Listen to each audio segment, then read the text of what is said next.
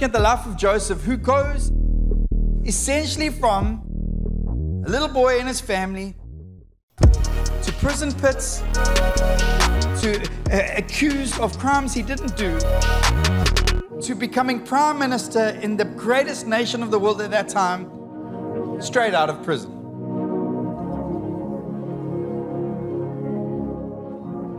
But I want to speak this morning about down, but not out.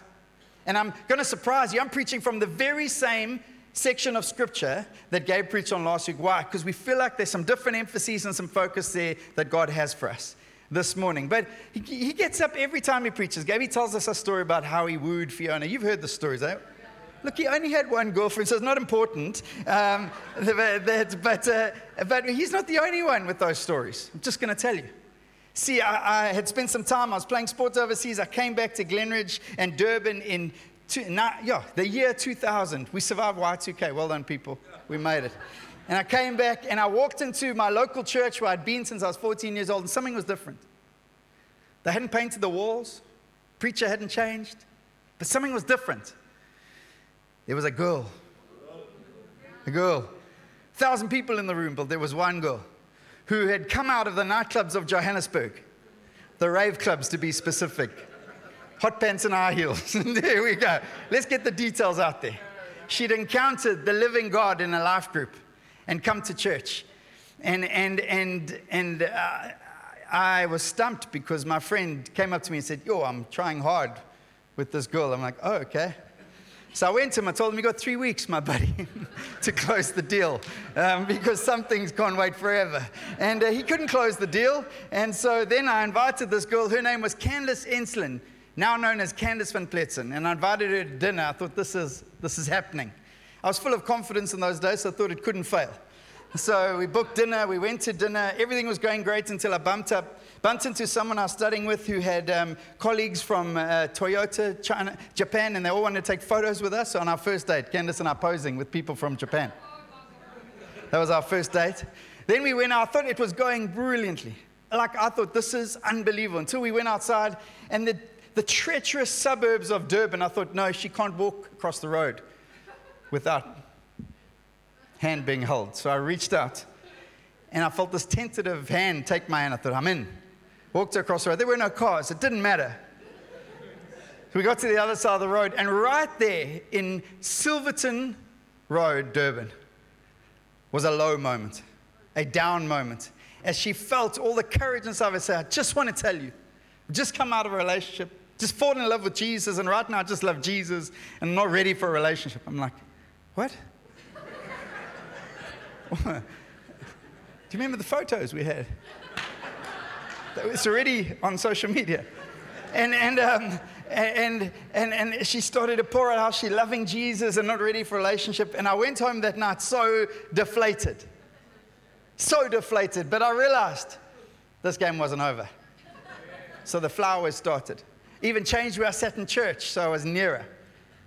You know that. You've got to do that sometimes in church. It's just strategic.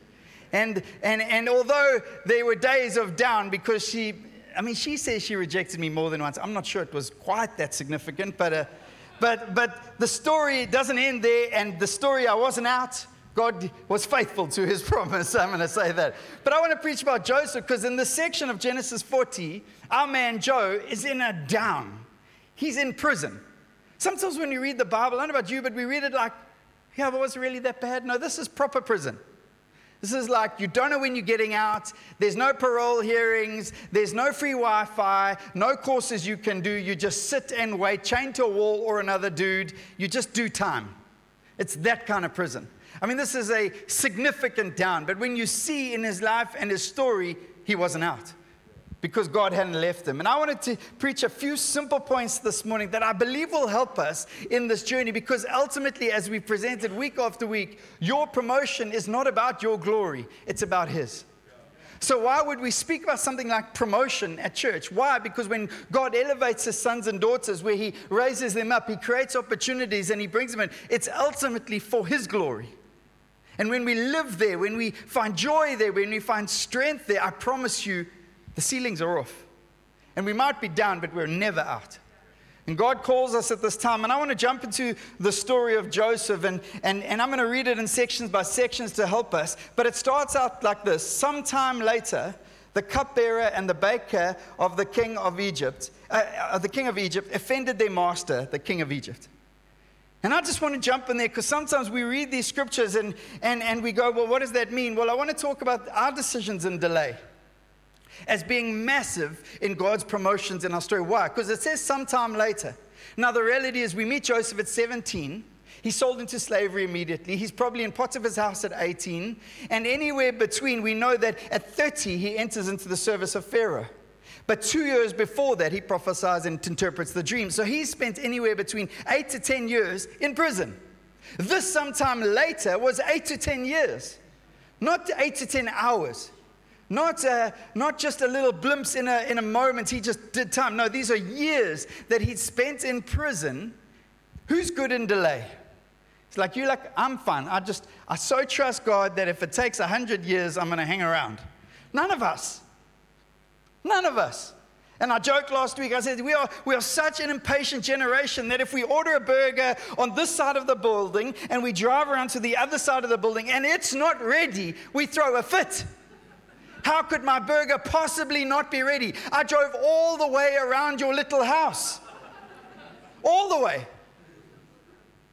We're not good in delay. When the promises that God has spoken and the words that He's spoken into our hearts, into our souls, into our lives, when they are delayed, we struggle. And yet we look at Joseph's life and he seems to have this story under control. How do we know this? Well, it says this. It says these guys who offended their boss, they didn't necessarily do anything wrong. They just offended Pharaoh. It says, and put them in custody in the house of the captain of the guard in the same prison where Joseph was confined. The captain of the guard assigned them to Joseph, and he attended to them. See, Joseph had an assignment, and he attended to them, even though he was in prison. Oh, my boss didn't give me a raise. I'm not getting an increase. I'm not getting the bonus that I really need right now. So I'm not going to do that. Watching on Instagram, and it's this, I don't know, slick-looking dude who's supposedly a billionaire saying, if you earn a salary, go in as late as you can, leave in as early as you can. I'm going, hmm, not when I read Joseph. This guy's in prison. He's so faithful. He's so willing to do the basics that probably no other prisoners are doing. He puts his head down, and in putting his head down, he gets assigned people of significance coming from Pharaoh's house to be looked after. They get assigned to him. How faithful are you in delay? See, Joseph doesn't go, this isn't the perfect place to serve God. I'm not hashtag blessed here in prison. I, I'm falsely accused. I shouldn't even be here. I'm walking around with the label of rapist on my back. That's what he would have been in prison. He was a, a sentenced rapist. And yet he decides, I'm still a son of God. I might have lost my fancy coat, but I haven't lost my character. I'm going to take what's been assigned to me, and I'm going to serve the living God. And if it means looking after a baker and a candlestick maker, I'm going to do that. Yes, I know that he's not in the Bible. But the first thing that's important when we look and we start understanding about this guy Joseph and saying, God, what does it have for us? I'm telling you, we've got to become good in delay. We've got to be able to trust God even when the evidence is not there. It's the essence of faith. It's the very essence of our faith. The fact that we sing together on a Sunday is not the divining proof of our faith. It's the fact that God is God, and I root myself in Him, and I'll wait there as long as I have to wait. And I'll be faithful in that place, because there's no perfect place to serve God, and there's no perfect time. And the story of one day when I'll, I'll be able to partner in financial giving, I'll be able to partner in and serving others. One day when I'm just that much more refined. No, I nearly didn't preach the first sermon I was asked to preach. You know why? I was so nervous I'd let out a swear word. That's how real this thing is. I had never preached in my life, and they phoned me and said, you're going to preach. I'm like, okay. The night before, I had this, I don't, I didn't even swear. Like, I thought, I'm just going to get up there and go, bah. Stupid, irrational fear. But we let stupid, irrational little fears about the place that we're in and how bad we are and how we aren't measuring up to the mark stop us from walking into what God has for us. Secondly, this, and you're going to have to get more excited because I'm excited this morning. Secondly, this, an earthly sentence cannot, cannot, cannot derail a heavenly assignment. it says this, the captain of the guard assigned them to Joseph and he attended to him. This was an assignment. And they had been in custody for some time. Each of the two men, the cupbearer and the baker, the king of Egypt, who were being held in prison, had a dream the same night, and each of them had a meaning of its own. When Joseph came to them the next morning, he saw that they were dejected. So he asked Pharaoh's officials who were in custody with them in his master's house, "Why do you look so sad today?" You see, your challenge, the challenge for all of us is that we have earthly sentences. And our sentences look our past. Our sentences look like our failure. Our sentences look like our status in life or lack of it. Our sentences look like sometimes broken, divorced, in healing, on a wholeness, in marriage. We have all these different sentences, but they are earthly sentences, but we start to let them dictate what God will do with our lives. Joseph doesn't do that. Joseph says, I've received an assignment, and this assignment's from heaven. God called me to look after people. One day, a nation of people. That was God's design here. Just so you know, where we're heading, spoiler alert, is Joseph goes from this same prison to second in the land, prime minister of the nation, to look after, not a nation, a nation of people. God says, I need to take you on a journey where you understand that even though you have an earthly sentence that looks like prison right now, and maybe something of your sentence in life right now feels like a prison. Maybe on Thursday nights when you got the words that, that they'd put the interest rates up, there's something of a prison wall sound coming down. You're like, I don't know what it looks like. But I want to tell you the heavenly assignment God's got for your life is alive and well and established in the throne room of heaven. And when we believe that, we live it and we start walking in faith like this man does in the midst of a prison. He's just walking around. He sees these two guys and asks a crazy question. Why do you look sad today? They're in prison. Who hasn't offended their boss? None of us went to prison for it. There's no labor laws. They're in prison because they offended their boss. They're in a dark prison, a gutter prison. They're not in fancy prison. And Joseph sees more than just their sentence, their story. He sees their emotional state because he's called to look after people because God's assignment for all of us is always people. He says, why do you look so sad today? Will we be people who are different? Not walk into the office and and and maybe there is no bonus. Maybe there's no increase. Maybe there's a decrease. And everyone else is going, this is ridiculous. Could we walk in with a different spirit and see people? Because I'm telling you, that's when we see miracles. That's when we are perfectly primed for God's promotion in our lives. When we understand that even though we have earthly sentences, there's a heavenly assignment that God calls us to. And when we start to understand, live, live in that, I, I was nineteen years old, and my earthly sentence at the time was, my parents got liquidated, everything dried up, they had to move cities. I, I, I was known as the cockroach amongst my best friends. Because I would pitch up at their house at like six o'clock at night, going, what you guys doing? Well, we're about to eat dinner. Awesome. I would just have to pitch up at their house to eat dinner and to, uh, yes, and yes, Durban, there are lots of cockroaches. But um, but because there was an earthly sentence in my life. At that same time, I started working, and, and I, I went to what I was good at. One of the things I could do a bit was play cricket, and this guy, Michael Flockart, had a coaching academy. There were two in Durban. And he had developed it over about seven or eight years. He was my senior. He says, hey, will you come coach me? I coached for him for about three or four weeks. Then he said to me, hey, I've got this opportunity. I, I can take my coaching academy to England. The English Cricket Board looking at it. Will you look after my academy? I'm like, you've known me for three or four weeks. He said, yeah, you're the only guy who won't drink away the profits. I'm like, okay. The rest of the guys were doing it for drinking money. And so I, I looked after his business. I didn't steal a cent. Cash business. We grew the business. Got two new schools in. He came back four months later. I said, here's your business, here's your money, here's your story. He said, actually, my business has just been purchased by the English Cricket Board. I'm moving to England. You can have it. He gave me everything. He gave me the client base. He gave me everything. At nineteen years old, I got handed a business. But I'm telling you, if I hadn't looked after a business well, I was still blessed by God, but I wouldn't have walked into what God had for me. That business paid for my studies. I used it. I ran it for four years and was able to give it away after four years. I just tell you that story because I want to tell you we limit what God can do because of our sentence. But God's always got a bigger story. If we trust Him, if we'll be faithful. Two more points simply this morning. That the gifts in your life and the gifts for my life aren't just made for the fancy, comfy church seats of a church, but our gifts are for the gutters. Let me explain. We both had dreams, they answered, but there is no one to interpret them.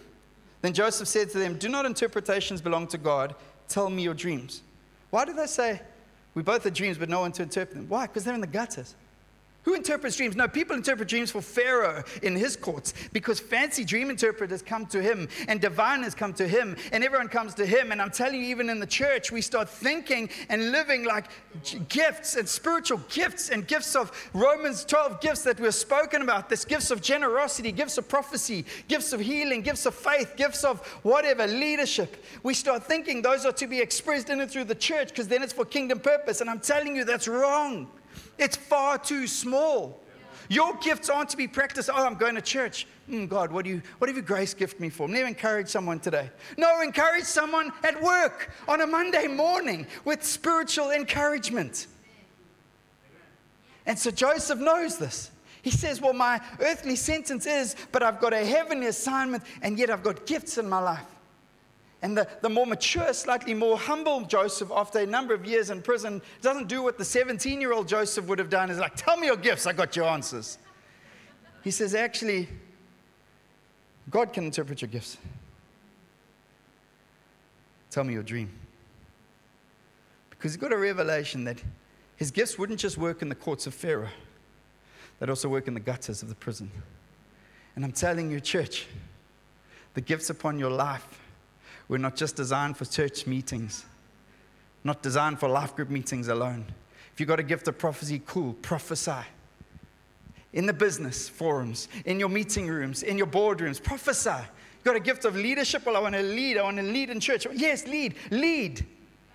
Stop thinking that the only expression of the spiritual grace gifts that God gives us that's mentioned in Romans are just for church. It's too small. It's for his mission. You know where his mission is focused on? Out there. Out there. And God's saying, actually, let the gifts go. And, and I want to tell you that if God has done something of making you excellent in an area because he's gifting, don't ascribe too much attention to yourself. Give him all the glory like Joseph does. He says, I can't do it, but God. The same Joseph has a promotion opportunity. He's in prison, and he gets called to Pharaoh one day. It's his one chance to get out of there. Pharaoh says, no one else can interpret my dream. Can you? You know what Joseph says? I can't. But the God of heaven can. A very different Joseph to the seventeen-year-old Joseph we met six weeks ago.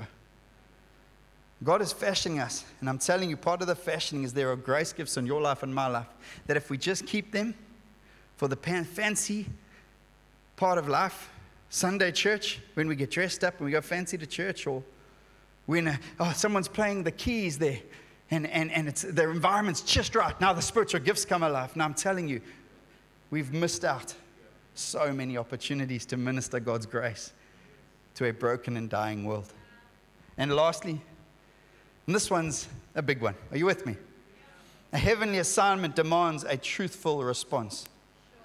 So the chief cupbearer told Joseph his dream. He said to him, in my dream I saw a vine in front of me, and on the vine were three branches. As soon as it budded, it blossomed, and its clusters ripened into grapes. Pharaoh's cup was in my hand, and I took the grapes, squeezed them into Pharaoh's cup, and put the cup in his hand. This is what it means, Joseph said. The three branches are three days. Within three days, Pharaoh will lift up your head and restore you to your position, and you will put your and will you will put Pharaoh's cup in his hand, just as you used to do when you were his cupbearer. But when all goes well with you, and this is the little human insecure side of Joseph, he just says, when all goes well with you, remember me, show me kindness, mention me to Pharaoh, and get me out of here. He doesn't want to be here. I'm not saying he wants to be here. He doesn't want to be here. He says, I was forcibly carried off from the land of the Hebrews, and even here I've done nothing to deserve being put in a dungeon. When the chief baker saw that Joseph had given a favorable interpretation, he said to Joseph, I too had a dream. On my head were three baskets of bread. In the top basket were all kinds of baked goods for Pharaoh, but the birds were eating them out of the basket. That doesn't even sound like a good dream on a good day. Like, I don't have to have the gift of dream interpretation. That's not a good one. It says, this is what hap- what it means, Joseph said. The three baskets are three days. Within three days of Pharaoh, three days, Pharaoh will lift off your head and impale your body on a pole.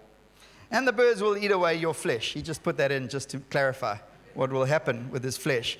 Now the third day was Pharaoh's birthday, and he gave a feast for all his officials. He lifted up the heads of the chief cupbearer and the chief baker in the presence of his officials. He restored the chief cupbearer to his position, so that one, he once again put the cup into Pharaoh's hand, but he impaled the chief baker, just as Joseph had said to them in his interpretation. I want to tell you, if we want to walk into all that God has for us, we've got to become radical truth bringers. This is a radical scenario. Yes, it's a spiritual gift operating, but let's pull that back one. Say, actually, the one guy brings his dreams. They're all in prison, and they all want to get out of there. Even Joseph says, here's your dream interpretation. You, in three days, you're going to be back serving Pharaoh. I don't know how you offended him or what you did last time, but he's going to forget about that, and you're going to be back serving him some wine. Now the guy comes, says he saw a favorable response. Who doesn't want a favorable response? Many come to church going, I want what that guy's got. I want that story. Uh, I want that word. I want that gift. Says, actually, hey, Joseph, what about me? I've got some birds. They're landing in my head. They're eating out the basket. Says, you are going to have your head chopped off and be impaled. Doesn't sound very gracious now, does it, Joseph? Doesn't sound very loving. Doesn't sound like you're actually encouraging the individual. But there's something within this guy, Joseph, of a radical truth-bringing spirit that I think is the most honoring thing we could ever bring. I'm telling you, there's a lot of language in church about a culture of honor. There's a lot of language in and around church about having a culture of honor. Have you heard it? I'm telling you, cannot have a culture of honor in your marriage unless there is a commitment to radical honesty. I'm telling you, can't have a culture of honor in church unless there's a commitment to radical honesty. The Bible says, actually, better the, the wounds of a friend who loves you, who brings an honest word to you. Oh, but I could never do that. I'm a soft, gentle person. The Bible doesn't say that Joseph's an ogre. It doesn't say he was a hardcore individual. It just says he walked into everything God had for him. One day he's being prepared to stand before Pharaoh. Can you interpret my dreams? I, I don't know. Is that a good answer? Should I say yes? Should I say no? He doesn't do any of that. He just goes, no, I can't. In that moment, without even getting to the second sentence, Pharaoh could have had his head taken off. I'm telling you, we have to have a radical commitment. You want to walk into everything God has for you. For His glory, there's got to be a radical commitment to being a truth bringer. What's the point of sitting next to a bed with a person dying in it when everything inside of me believes in an eternity available in Jesus because of one thing, the blood of Jesus? Sitting next to someone, they're saying, how am I doing? And I go, your hair looks great. You've built a good financial base to leave to your kids. How does that help them? It doesn't help them. I've got to tell them about Jesus. I've got to share the ultimate love of Jesus with them, and so do you. When someone sits with you and says, oh, I really, really, really love this individual. But you... And you go, well, that's great. And they say, but I, but the only way they'll stay with me is if I sleep with them. Because that's the norm of the world. What do you say? You say, I'm telling you, I love you. And with the most gracious tone available, I want to tell you about Jesus, who is your lover of your soul. And if you will trust Him in intimacy, He will give you the desires of your heart. If you will trust Him and make decisions to trust Him, every desire for intimacy and love in your life, I'm telling you, He will be faithful to. And I know this isn't what you wanted to hear. You wanted me to tell you that God is gracious. He'll overlook it. He'll overlook it. No, the Bible says in Joseph's life, run. The Bible says in Ephesians, not a hint. Oh, Mark, you're being legalistic and harsh. This is the most loving version of me. It's called the truth of Jesus Christ, the way and the truth. And I'm telling you, church, we start making statements like, well, we're not as bad as that individual who just tells a little fib. and we start watering down this little truth. And we start coming to our bosses, well, if, if I show them this part of the financials, but I just hide this one. We start saying it's the end of the year. If we just go to a customer and we say, well, buy a little bit more and you can return it in the new year at a higher price, but we all make a buck along the way. I'm telling you, we are diluting the potential for God to get His glory in our lives. We're diluting. God's saying, would you be radical truth bringers, like my son Joseph was in prison and as prime minister. He never changed. Why? Because there's a God in heaven who is jealous for His glory from your story. Now we've got to find grace, and we've got to find words, and we've got to find tone, and we've got to have love in our eyes.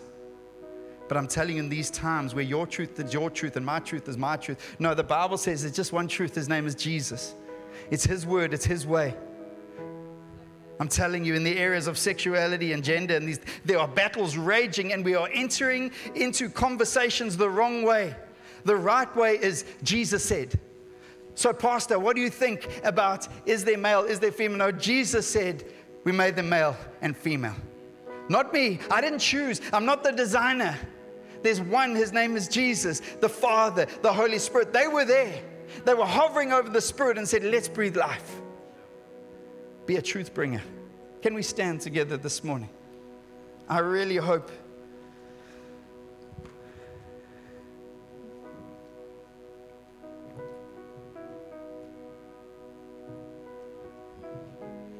our decisions in the delay. I don't know what your earthly sentence is right now, but will you call on heaven to hear a heavenly assignment? It's a vision greater than any business plan, vision on a wall. And I think the challenge of this situation with the baker and the cupbearer challenges us in an age of relativity. Everything's relative. Everything's subjective. Everything's contextual. Well, you, you, Mark, you're not in the first world. You know, it's different here. No, there's some things that Jesus spoke about clearly. There's some things the Word of God speaks about clearly. It says, actually, church, will you stand? And it translates to how you serve your bosses on Monday, Tuesday, Wednesday. Will you stand? Will you find courage in my presence? Can we close our eyes just for a moment? Spirit of God, you are here.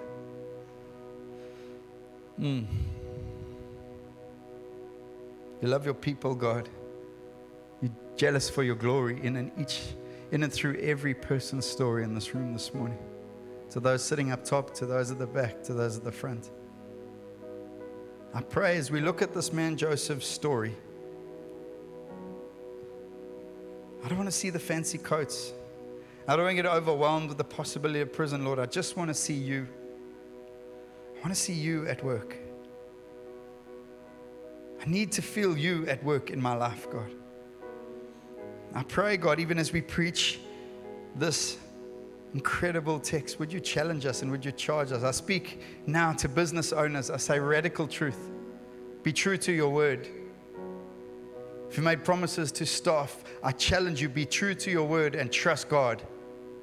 Trust God. If you made commitment to bosses, I charge you this morning, be true to your word.